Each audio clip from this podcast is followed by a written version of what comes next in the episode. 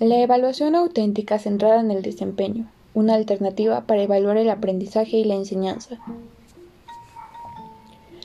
Bienvenidos al cuarto podcast de planeación de la enseñanza. Para los que han seguido las transmisiones seguramente sabrán quién soy, pero aún así me presento. Mi nombre es Carmen Cruz y soy estudiante de la licenciatura en Psicología Educativa. Actualmente estudio mi cuarto semestre de la Universidad Pedagógica Nacional. Espero que todos ustedes se encuentren muy bien porque hoy hablaré de uno de los temas que seguramente han escuchado alguna vez si están en el campo de la educación. Si no es así, no se preocupen, lo explicaré a continuación.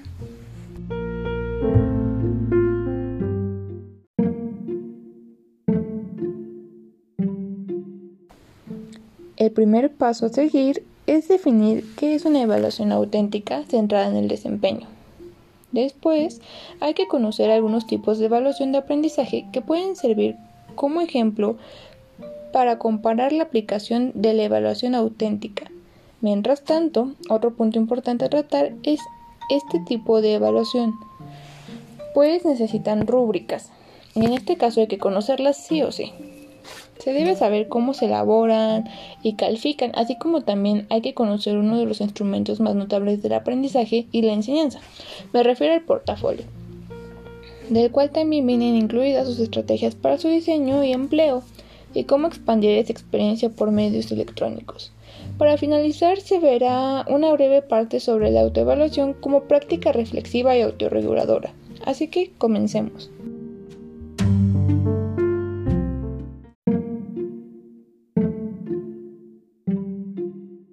Una evaluación auténtica. En palabras de Herman, Ashbacher y Winters, este tipo de evaluación se caracteriza por demandar que los aprendices resuelvan activamente tareas complejas y auténticas, mientras muestran sus conocimientos previos, el aprendizaje reciente y las habilidades relevantes para la solución de problemas reales. Mientras que Frida Díaz Barriga dice que una evaluación auténtica centrada en el desempeño busca evaluar lo que se hace, así como identificar el vínculo de coherencia entre lo conceptual y lo procedural, entender cómo ocurre el desempeño de un contexto y situación determinados o seguir el proceso de adquisición y perfeccionamiento de determinados saberes o formas de actuación. Podemos notar que existe una relación entre estos dos conceptos, a pesar de ser diferentes autores, pero ambos hacen referencia al actuar en determinadas situaciones de la vida real, con los conocimientos previos y los adquiridos en un ambiente escolar. Ahora comencemos con los diferentes tipos de evaluación del aprendizaje. El primero son las pruebas objetivas, de los cuales su propósito es obtener una muestra de conocimiento, logrando un máximo número de eficiencia y confiabilidad. Se puede decir que estas pruebas fomentan la memorización. En segundo lugar están las pruebas orales, cuyo propósito es evaluar el conocimiento durante la instrucción misma y ayudan a estimular la participación. Después están las pruebas de ensayo, que evalúan las habilidades de pensamiento y o dominio alcanzado en la organización, estructuración o composición de un determinado conocimiento, lo cual fomenta las habilidades de pensamiento. Por último están las evaluaciones centradas en el desempeño o ejecución de la evaluación, la habilidad de transmitir, trasladar el conocimiento a la acción. De este tipo de evaluación destaca el empleo del conocimiento y habilidades disponibles en contexto de solución de problemas. Ahora, ya que conocemos los diferentes tipos de evaluación del aprendizaje, hablemos de las rúbricas. Díaz Barriga define las rúbricas como guías o escalas de evaluación donde se establecen niveles progresivos de dominio o pericia relativos al desempeño que una persona muestra respecto de un proceso o producción determinada. Las rúbricas integran un amplio rango de criterios que cualifican de modo progresivo el tránsito de un desempeño incipiente o novato al grado de experto. Son escalas ordinales que destacan una evaluación del desempeño centrada en aspectos cualitativos, aunque es posible el establecimiento de puntuaciones numéricas. Para que una rúbrica sea óptima debe responder a dos preguntas. La primera, ¿cuáles son los aspectos que caracterizan la ejecución de un especialista o experto? Y la segunda, ¿cuáles son las características que distinguen entre una ejecución excelente, buena, promedio y deficiente? Ahora bien, para la elaboración y calificación de rúbricas, se deben determinar las capacidades o competencias que pretende desarrollar en los alumnos. examinar los modelos, seleccionar los criterios de evaluación, articular los distintos grados de calidad, compartir y validar las rúbricas con los estudiantes, así como utilizar la rúbrica como recurso de autoevaluación y evaluación por pares, evaluar la producción final y por último conducir la evaluación del docente y comunicar lo procedente con la misma rúbrica que han venido trabajando los estudiantes previamente. Para elaborar una rúbrica, se debe establecer los niveles de desempeño progresivos de menor a mayor complejidad y calidad de la ejecución. Se puede generar y jerarquizar tomando en consideración los objetivos curriculares y la meta establecida en términos de lo que los alumnos podrán lograr en una secuencia o ciclo de enseñanza determinados.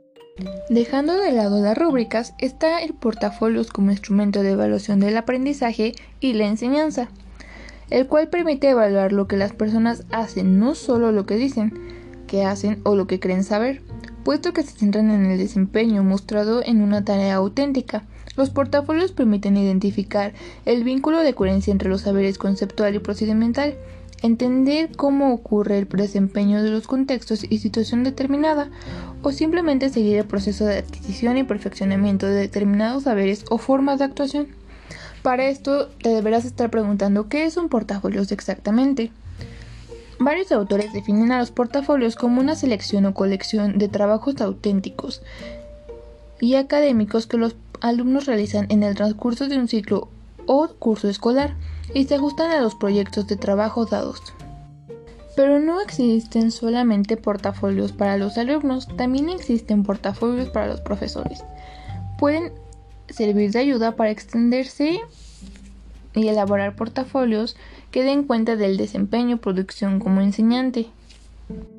Es decir, esto dará pruebas de qué tan buena ha sido la ejecución de la enseñanza a lo largo del curso.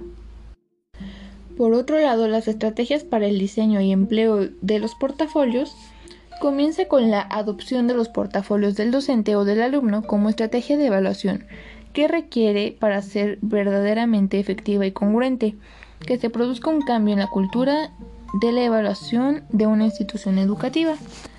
Ahora bien, para que exista un cambio en la cultura, debe ser algo muy representativo, pues la cultura se caracteriza por ser de orientación al control, su carácter es siempre unidireccional y hace un énfasis en la exploración de aprendizajes inertes y descontextualizados. Aparte de esto, podemos decir que existen factores importantes de diseño del portafolios, los cuales son la edad y el grado escolar de los alumnos, porque determinan en gran medida sus usos y propósitos. En los niveles iniciales es por lo general el docente quien inicia el programa de evaluación por portafolios y los estudiantes necesitan más apoyo para decidir qué trabajos incluir. Y así como existen portafolios para los profesores y para los alumnos, existe una herramienta llamada portafolios electrónicos, que es donde se pueden adicionar imágenes, fotografías, videos, sonidos y música, entre otros recursos. Por otro lado, para que los alumnos ofrezcan la oportunidad de aprender, de manera situada en diversas habilidades informáticas, artísticas y electrónicas. Para finalizar, veremos la autoevaluación como práctica reflexiva y autorreguladora. Debemos entender a la autoevaluación del aprendizaje que no es solo pedir al alumno que al final del curso, sin prácticamente evidencia en argumentación, se, asigne a sí mismo o al compañero de al lado la calificación que cree merecer, esto implica, ante todo, el seguimiento longitudinal y procesual del trabajo realizado, la elaboración de juicios sustentados y la toma de decisiones con ética y responsabilidad. Es decir, un alumno no solamente se va a evaluar en medida de lo que cree o percibe de sí mismo, sino en lo que realmente ha hecho a lo largo del curso. Con esto creo que ya finalizamos toda la información metodológica respecto a la evaluación auténtica centrada en el desempeño. Pero antes quiero mencionar algunas cuestiones que es importante tratar acerca de esta grabación. Ya conocemos que el tema central es la evaluación auténtica, pero también se mencionaron algunos tipos de evaluación diferentes a esta, con el propósito de conocer no solo una, sino varias alternativas para la evaluación, pues es un tema que se ha dado últimamente de forma muy cerrada. Y lo cual queremos expandir no solo a la cuestión de memorización o participación o tareas que entreguemos, bueno, que los alumnos entreguen constantemente. A lo que nos queremos referir es a adquirir esa habilidad de evaluar conforme el proceso que ha llevado el niño o estudiante o adolescente, cualquier cuestión que estemos trabajando, todo el proceso que ha llevado lograr un aprendizaje significativo a lo largo del curso.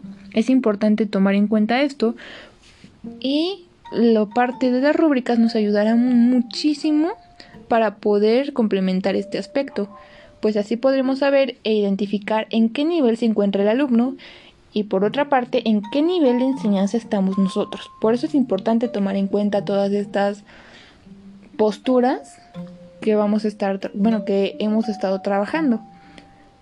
Por, esta, por este día ha sido todo por hoy. Les agradezco mucho que hayan seguido esta grabación.